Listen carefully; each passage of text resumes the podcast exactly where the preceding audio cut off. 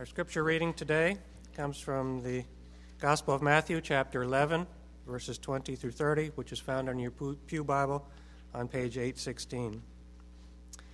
Then he began to denounce the cities where most of his mighty works had been done, because they did not repent. Woe to you, Chorazin! Woe to you, Bethsaida! For if the mighty works done in you had been done in Tyre and Sidon, they would have repented long ago in sackcloth and ashes. But I tell you, it will be more bearable on the day of judgment for Tyre and Sidon than for you. And you, Capernaum, will you be exalted to heaven? You'll be brought down to Hades. For if the mighty works done in you had been done in Sodom, it would have remained to this day. But I tell you that it will be more tolerable on the day of judgment for the land of Sodom than for you. At that time, Jesus declared, I thank you, Father, Lord of heaven and earth, that you have hidden these things from the wise and understanding and revealed them to little children. Yes, Father, for such was your gracious will.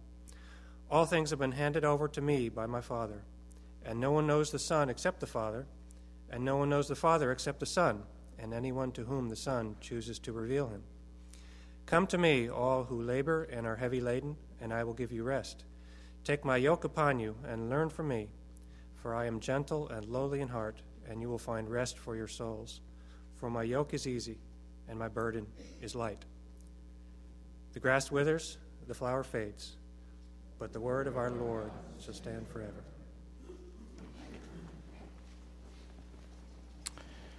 Well, let's, uh, let's pray together.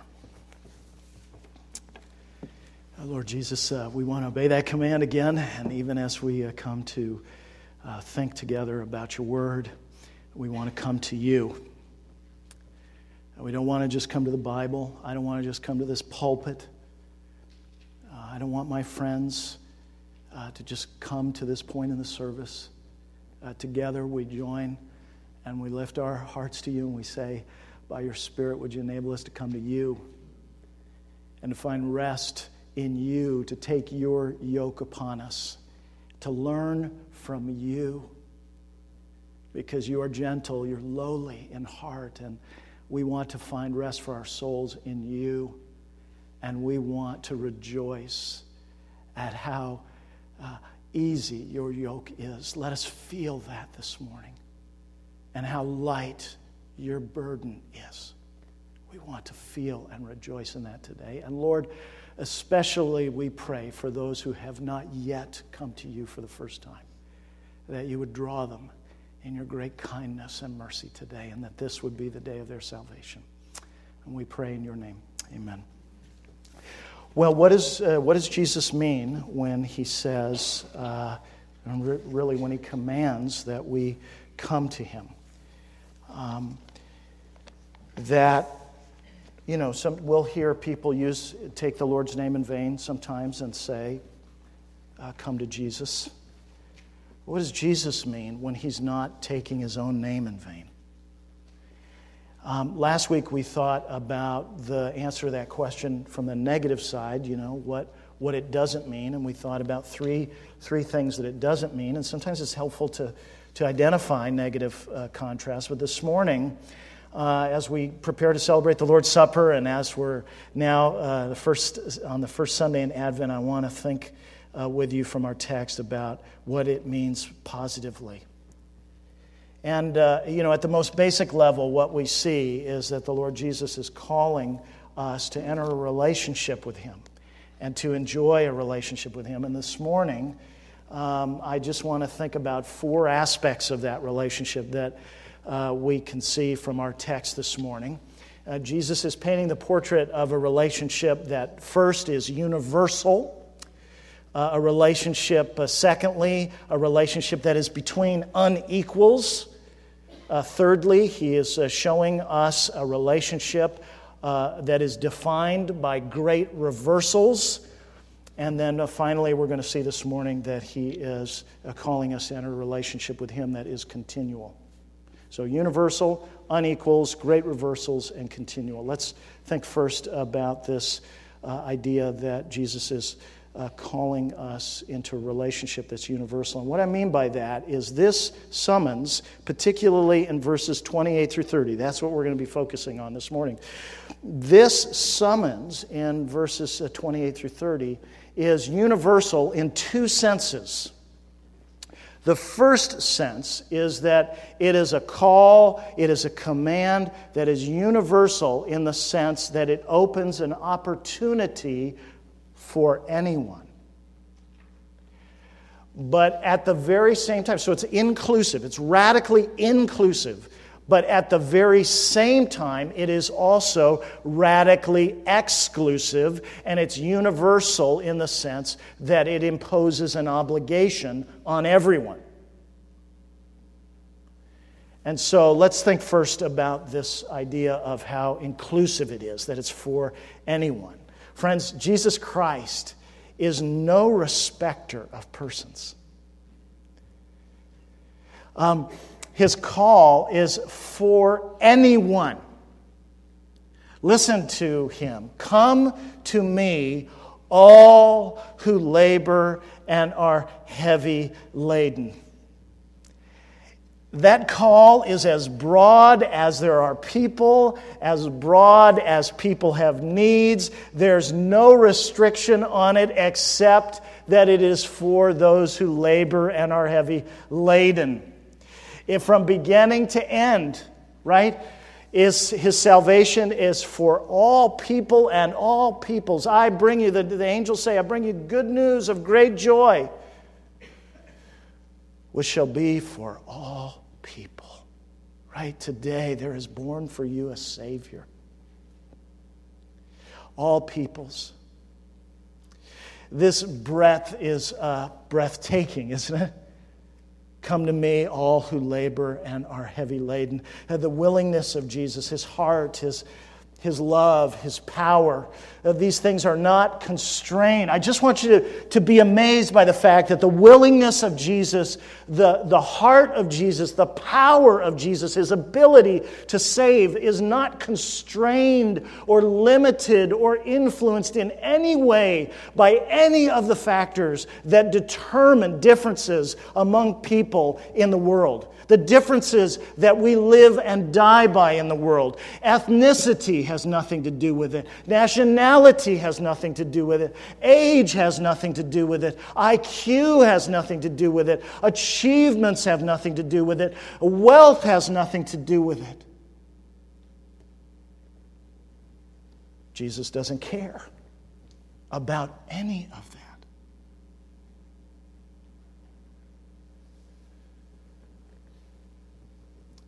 Your moral track record doesn't matter. Your religious background doesn't matter. Your history is irrelevant. Because in the end, Jesus knows that every human being has exactly the same resume.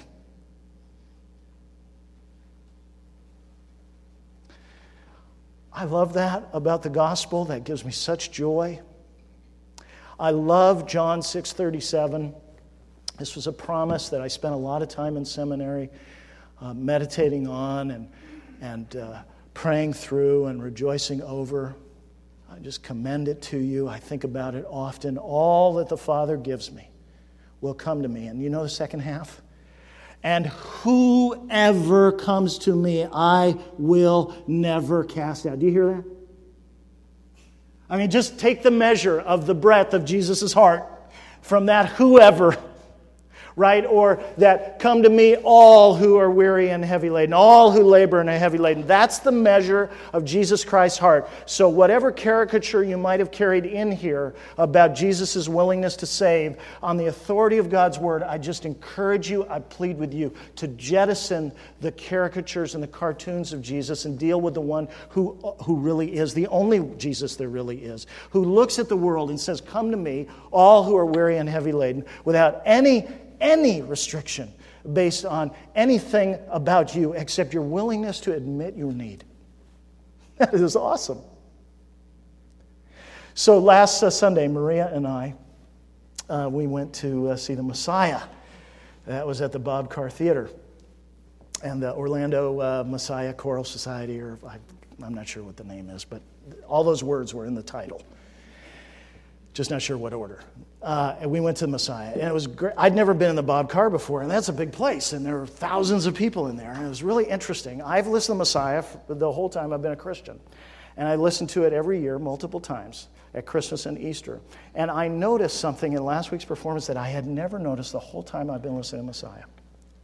The end of the first part of the Messiah, uh, part one, is uh, Matthew 11, 28 through 30, the, the verses that we're thinking about. And uh, Handel breaks it up into two parts. He does uh, one part that is uh, verses uh, 28 and 29, and then a separate part that's verse 30. 28 and 29 uh, is sung by a soloist, and then 30 is sung by the whole choir. But Handel messes with the pronouns in verses 28 through 29. And you know how much I love pronouns. After all these years, you got to know that, right?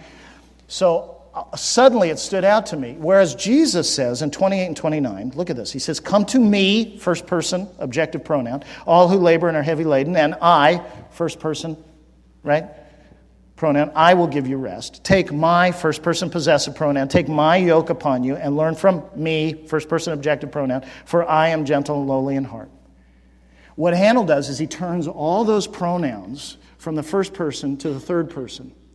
So here's how it's sung Come to him, all who labor and are heavy laden, and he will give you rest. Take his yoke upon you and learn from him, for he is gentle and lowly in heart. And it just it just took my breath away because what was happening, I saw what Handel was doing, is that he had turned his soloist, by this point in Messiah, he had turned his soloist into a preacher. And she was calling out in the, in the name of Jesus Christ to that whole assembly of thousands of people who none of whom had been dragged into that theater and who had willingly come to sit under a sung gospel presentation for two and a half hours. And I thought of all the people in there and Jesus' news, Jesus' willingness. There was no qualifications except if you would just admit that you are weary and heavy laden. And if you come to Him, you will find rest for your souls. I thought about all those people and all that need. How broad that was, and yet how narrow at the very same time. Because unless they came to Him, there would be no rest for their souls. See, every person you meet, friends, every person I meet, anyone we speak to about Jesus Christ, we can assure them that if they come to Jesus, regardless of their background, if they come to Him, obey, their, obey His summons, and come not with any deeds of their own, but admitting their needs, we can assure them that He will never turn them away. It doesn't matter who they are. It doesn't matter what they've done or what they've not done. If they come to Jesus, He will receive them and He will keep them that has electric implications for our witness and mission. But not only is this for anyone, it's also for everyone. It's radically exclusive because Jesus Christ is no respecter of persons, friends. And that means that there is no one we're going to interact with. There's no one that Jesus interacted with, for whom he did not know, and we should not know that there is only one way for this person to be reconciled to God. There's only one way for them to find rest for their souls. There, friends, there's only one way for you or I to find rest for our souls, and it is by coming to Jesus, not any other way. There is only one mediator between God and man. There is only one way to the Father. There is only one ultimate truth. There is only one life giver and rest giver, and no one can come to God apart from Jesus Christ. That's why he's preaching. And so, this gospel that we've been entrusted with, this Savior that we have uh, been given the great privilege of knowing, is universally open in the opportunity that He extends and universally narrow in His insistence that we must come to Him if we want rest for our souls because He is no respecter of persons. He knows that no one has a sufficient record or will find a sufficient, sufficient shelter to not need him. He knows that about himself. Do you know that about yourself? And do you feel that not only about yourself, but about every non Christian that God has put in your life.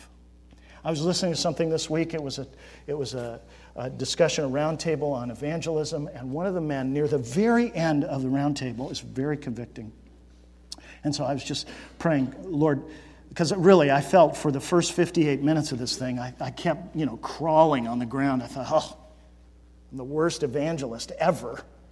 I just was praying, Lord, give me something that I can take away from this with, uh, other than feeling lousy about myself. And one of the men in the round table, see, I struggle just like you.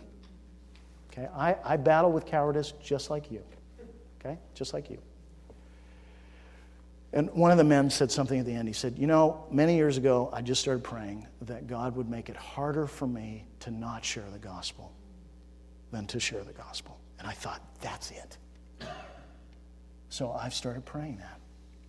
Oh Lord, make it harder for me not to share the gospel than to share the gospel. Secondly, this is a relationship between unequals. And there's two senses in which I mean this. First, uh, this relationship into which Jesus uh, calls us is a relationship with, be, between unequals in the sense that Jesus is our master. Do you notice that?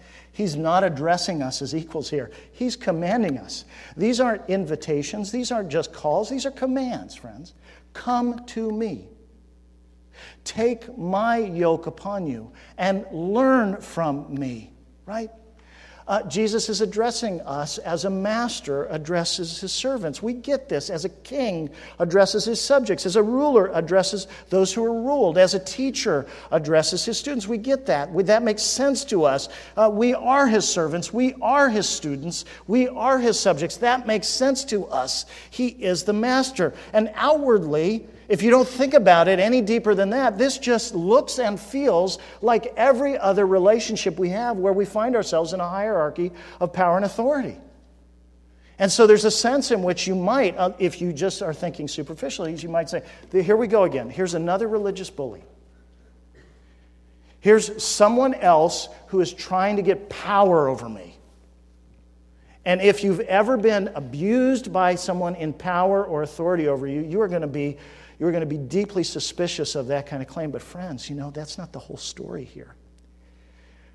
It is absolutely true that Jesus is unequal to us in his glory and in his authority as our master. And we need to get that. And without taking anything away from that, I'm now going to say something that is equally a part of the story. And it's this that the second reason that Jesus is unequal to us is that he is our servant. See, when you enter this relationship with Jesus Christ, you are not entering a relationship with a buddy or a peer or somebody who merely comes alongside you. You are not entering uh, a relationship with an encourager. You know, as though, as though Jesus were just somehow the best friend that you've never had. He is above us, friends. He's the king. But what's amazing about this inequality in Jesus' kingship is how he wields his authority and power. And what did he do? How did he wield his power and authority? How did he wield? See, this is where we move from caricature of Jesus Christ to the real Jesus Christ. This is where you can't keep him at arm's length anymore because this is so wonderful. You see, what the, what the scriptures tell us, what the Jesus who invites us in Matthew 11 did with his authority, what the Jesus who commands us in Matthew 11, 28 through 30 does with all of his greatness is he wields all of that superiority over us. He wields it not by to, to keep himself above us and away from us, but he wields it in order to place himself beneath us as our servant.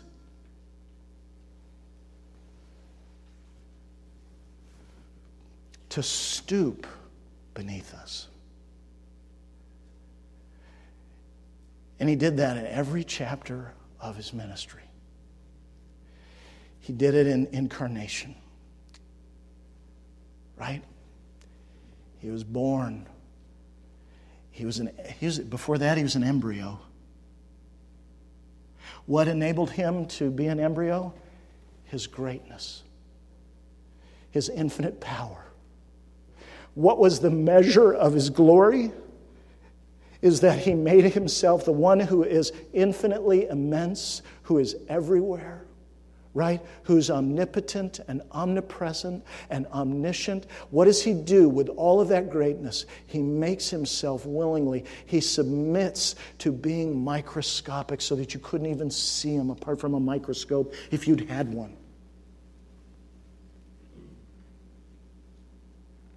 He took on our flesh and blood in his greatness. And then in his life of obedience, he, he lived. What did he do with his greatness? He submitted himself to his own very law as a man. As a child, as a teenager, as a toddler, living under his own law, fulfilling it. And in his death, offering himself up in our place, humbling himself. This was the lowest place on planet Earth. The incarnation was the highest place. The, the manger in Bethlehem was the highest place that Jesus Christ ever occupied on planet Earth. Every step, every breath, every movement from that point forward was a step down that, that's what he did with his greatness. That's how he stewarded his power and his authority, so that he would go all the way down to the bottom of the cross and be under God's judgment against all the sins of his people from across all the nations and across the span of world history, put himself in the lowest of all places on planet Earth. That's what he did as our master, making himself our servant. And then the amazing news of the New Testament is he was raised, Paul says, for our justification. He gave himself as a servant, the Son of Man. He didn't come to be served right? But to serve and to give his life a ransom for many. And then when he was raised from the dead, Paul says in Romans 4:25, he was raised for our justification, serving us in his resurrection.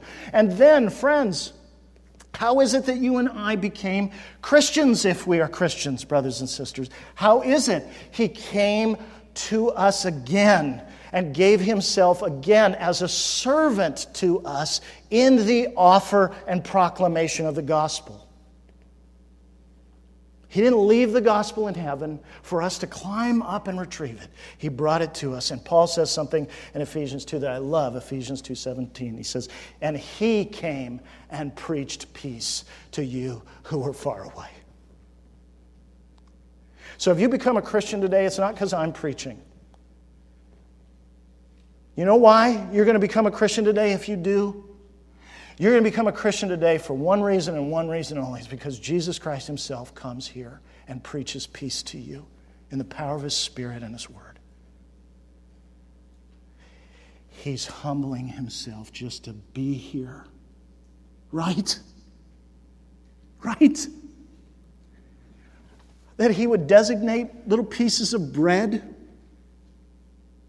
and juice of grapes to illustrate to us the most amazing event in the history of the universe? He's made himself our servant, friends. And we needed him to be both. We needed him to be this one who had the highest of hearts and the lowliest of hearts. We needed him to be both, friends, because our hearts have not soared where they ought to soar to the glory of God. And we needed somebody whose heart would soar in our place, who, that would be high in the ways of the Lord, and his was. And, and we needed the same Savior also to be willing in our place to have the lowliest of hearts, to go to the lowest place for us. And he did. He did. That's how he wields his authority and power. That's why we should not hold anything back in submitting to him. You know, if you look at that cross, friends, and you think about it, there is a massive gap on both sides of that cross. And here's what I mean The, the gospel, there's no way around it. The gospel is all about inequality. Radical inequality. That's at the center of the gospel. And it's not just a fact, it's the center of our worship because of the gospel. We celebrate, we boast in the cross, we boast in the gospel, and at the heart of the good news of the gospel is this radical, non disappearable, non erasable inequality between us and what Jesus has done for us. You see, on this side of the cross, the before, there is no way that we could ever prepay or earn the gift of the ministry of Jesus Christ. Amen? We cannot earn it. We cannot earn that willing stewardship, that willing wielding of his authority and power and glory to make himself small and humble and as our servant. We can't earn that. We didn't earn that. That gulf between what we needed and what he did is infinite. It can only be filled by the glory of Jesus Christ. It has one occupant, one occupant only. It will always and only have that one occupant, and we will be dancing in its glory for all eternity. That this Lamb of God came on his own, gave himself on his own, that we did not earn what he did for us. And just as there is another gap on the other side of the cross. Once we come to Christ, there is no way that we, through whatever kind of life we live, it doesn't matter how courageously for Him, it doesn't matter how obedient or holy for Him, there's nothing that we can do that can repay Him for what He's done.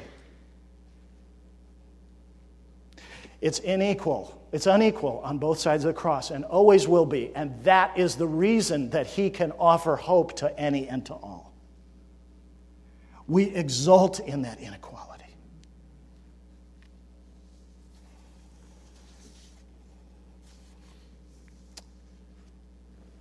You can't ever even things out with Jesus. You can't prepay and you can't repay. And the reason you'll have rest is because both of those gaps can only and will only be filled by the glory of the one who says, To any who will come, come to me. It's a relationship not only of, uh, between unequals, but of great reversals, and I need to hurry. And I mean this in two senses. When you come to Christ, you are swallowed up by two great reversals. The first, and this is different from the preceding point because what you discover when you come to Christ is that that Jesus is calling you to, into a relationship that's upside down and a relationship that's backwards. Let me explain what I mean. This relationship with Jesus that he calls us into is upside down. And, and, and let me just make the most obvious point I can about that is that the reason he comes, he calls us to come to him is because he's first come to us. And this is what I was alluding to earlier in the uh, with respect to the prayer of confession. The movement of Christianity is from God down toward men, the movement of every other religion is from men up toward God. Either God is going to bring a righteousness down as a gift through Jesus Christ to sinful men, or men are going to present or try to present a, scare quotes, righteousness to God to gain acceptance with Him. Every other religion is this way, from the bottom up. But Christianity, because it's a religion of grace, is always top down. It's upside down. The good news of the gospel is not what happens when we love God, but what has happened because God has loved us. Christianity is not the good news that in Jesus Christ, God has made a way for us to climb our way to God. For men to seek God, for men to find God. That's not the good news. Friends, God's not lost. He doesn't need to be found. We're the ones who are lost. The good news of Christianity is that in Jesus Christ, God is the omnipotently gracious and loving seeker of sinners. You see, it's upside down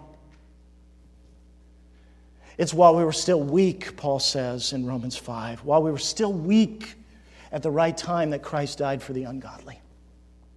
Right? Uh, we're still sinners, and how does God show his love? Romans 5 8. But God shows his own love for us in that while we were sinners, Christ died for us. And notice Paul says God shows his own love for us. He's using the present tense. So every time we look at the cross, every, he, wrote, he wrote Romans 5 8 about 30 years after Jesus was crucified. And he says, But God shows, present tense, his own love toward us in that while we were sinners, Christ died for his friends. Every time you look at that, what God, God is, that's not just two pieces of wood. That is God showing us his love. That's real today and calls for your faith and for mine, calls for your repentance and for mine, calls for your willing giving of your life as a sacrifice to God and, and, and mine as well. It is an awesome thing. And this is love, the Apostle John says, not that we loved God, but that He loved us and sent His Son to be the propitiation for our sins. It's a relationship that's, that's upside down. And it's lovely because of that. It's also backwards. The gospel is so interesting.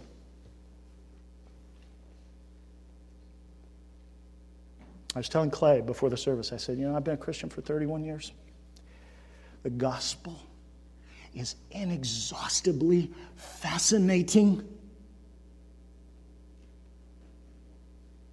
God's heart is so beautiful. Listen, people live, spend their whole lives going to the Louvre over and over and over again, working in the Louvre as curators, walking the halls uh, day after day. They spend their whole careers in there looking at these paintings and being amazed by all the art friends.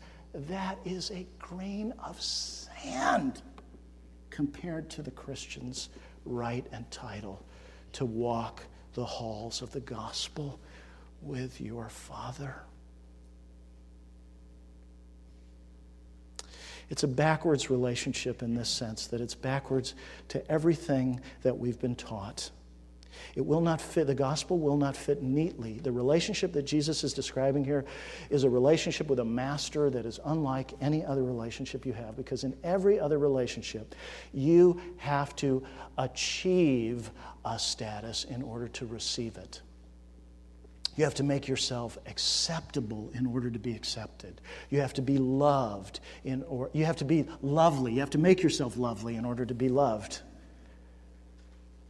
But see, the order of the gospel is exactly the opposite. Jesus says, Come to me, all you who labor and are heavy laden. The, your qualification for coming to him is your lack of qualifications. No one else talks to you. Hey, give me a resume, and I'll give you this job if you put the worst failures and mistakes that you've ever committed on that resume. Don't put any good things on there. Don't, don't put any of your deeds on there. Just describe your needs. Who's going to give you that job? You have a relationship, you want to start a relationship with somebody, you say, hey, here's all my garbage. Let, let me just give you the worst garbage I've got. Let me, let me swear at you. Let me lie to you. Let me take from you. Let me deceive you. I'm just going to do it all in the first 15 minutes. We'll just front load the whole deal.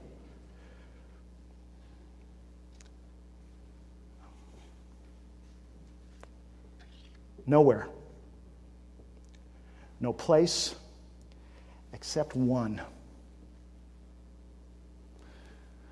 Because the gospel is God calling to us through Jesus Christ, saying, Yes, it's backwards.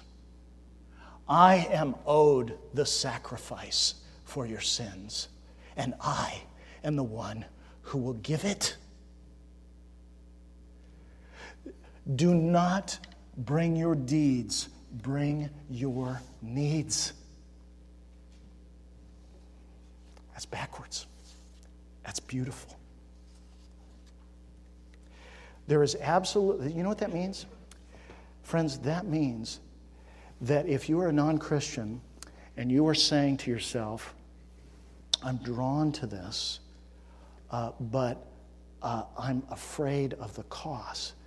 What that means is that the only obstacles, the only obstacles to being made a child of God and gaining an inheritance in God's eternal kingdom and enjoying the forgiveness of your sins and having God as your father and living with the rights of an adopted child of God, having your conscience cleared by the blood of Christ, that the only obstacles to you enjoying all of those blessings, the only obstacles are in your heart and not in God's. Why would you hold on to them?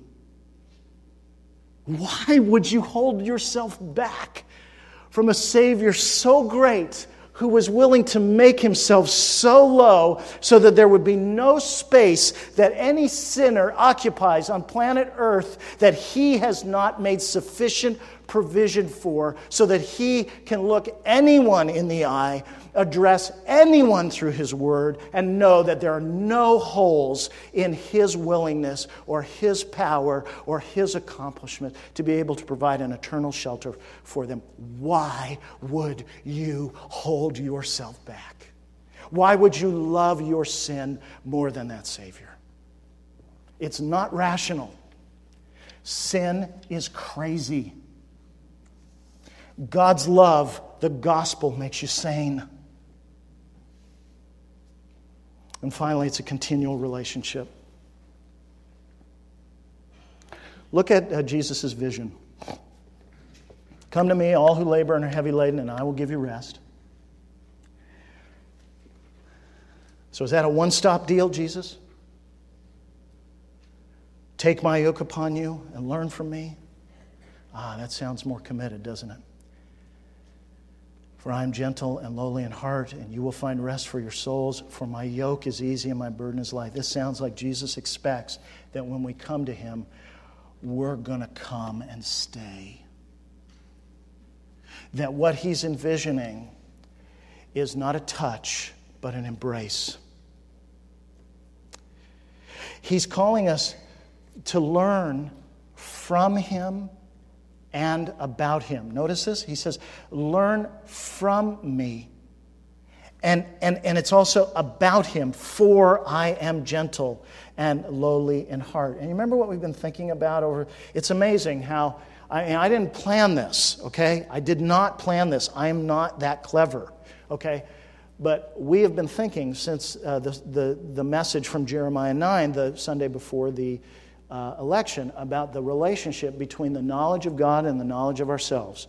And really, that has been the theme throughout Matthew, the second half of Matthew 11. And again, we see it even in these verses. So, so what I mean by that is what Calvin talked about that, that the knowledge of God uh, is what we gain the knowledge of ourselves from. That there is no true knowledge of ourselves apart from a knowledge of God. And as our knowledge of God grows, so our knowledge of ourselves grow and the, grows. And the more we know of ourselves, the more we know of our need for God's grace, and so we come back to God. And therefore, we learn more about who God is in Jesus Christ. And guess what? As we discover more of who God is in Jesus Christ, we know ourselves more truly. You see how this works? Do you know how a radio wave gets from here to the Mercury Messenger probe? Do you know how it gets there? Changing electric field produces a changing magnetic field, which propagates a changing electric field, which produces a changing magnetic field. That's how wave gets across space. That's exactly like the Christian life. The Christian life is not a one time coming, it is a continual coming to Jesus. It is a coming and returning to Jesus over and over and over again. And progress in the Christian life is a continual conversion in which we are giving as much as we understand of ourselves to as much as we understand of Jesus Christ. And as we stand and embrace Him, guess what we understand more of? Ourselves again. And we offer back we offer back, having come to Jesus, we offer back to Jesus as much as we understand about ourselves. But our knowledge of Him is growing and our knowledge of ourselves is growing over and over and over again. And that's because this is a continual relationship. See, in Lamentations, Jeremiah says that God's mercies are new every morning. And in Romans 12:1, Paul says, "By the mercies of God, I urge you, brothers, to present your lives a living sacrifice to God. And that's what Jesus is describing here. It's the same thing, friends.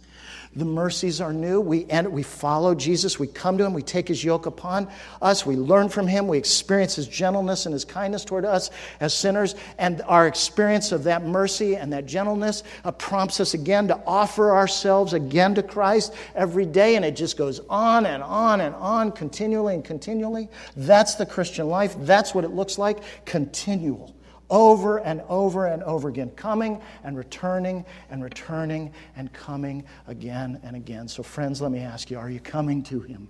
Not have you come, are you coming to Him?